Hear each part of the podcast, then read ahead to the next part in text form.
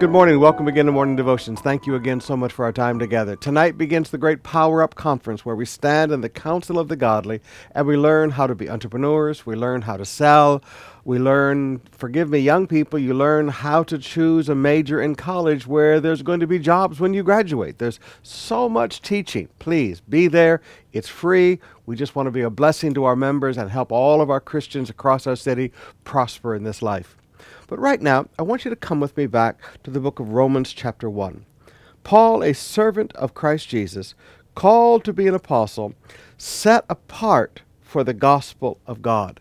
Now, there's one other verse that I won't touch on, but it's also very something good to meditate on today. Verse 9 For God is my witness, whom I serve with my spirit. Now, you can meditate on that one all day, but I want you just to notice set apart for the gospel of God.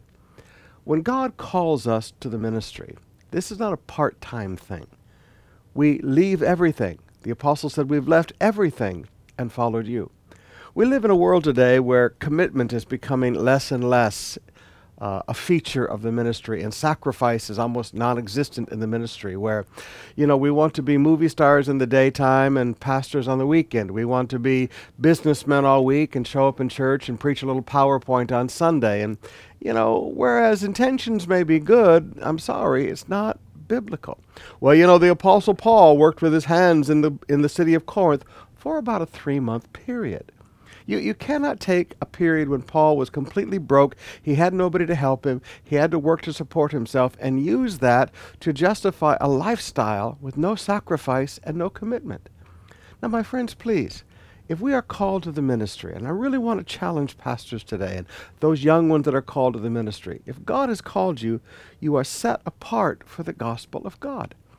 If I've always been good at business. If I wanted to make money, I could have made so much money here in the Philippines running businesses, running universities.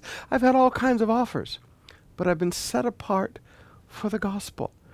There are things that you and I have to understand about ministry. And honestly, as church members, I would not attend a church with a part time pastor. I, I, would not attend it. I would recognize, you know what, if he's not going to be committed to the ministry, how can I live a life of commitment? He can only reproduce after what he after what he is. I mean, that's a biblical law of reproduction.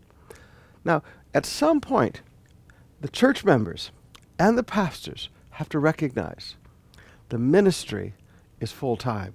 We are set apart for the gospel. Now, I would also say this to church members.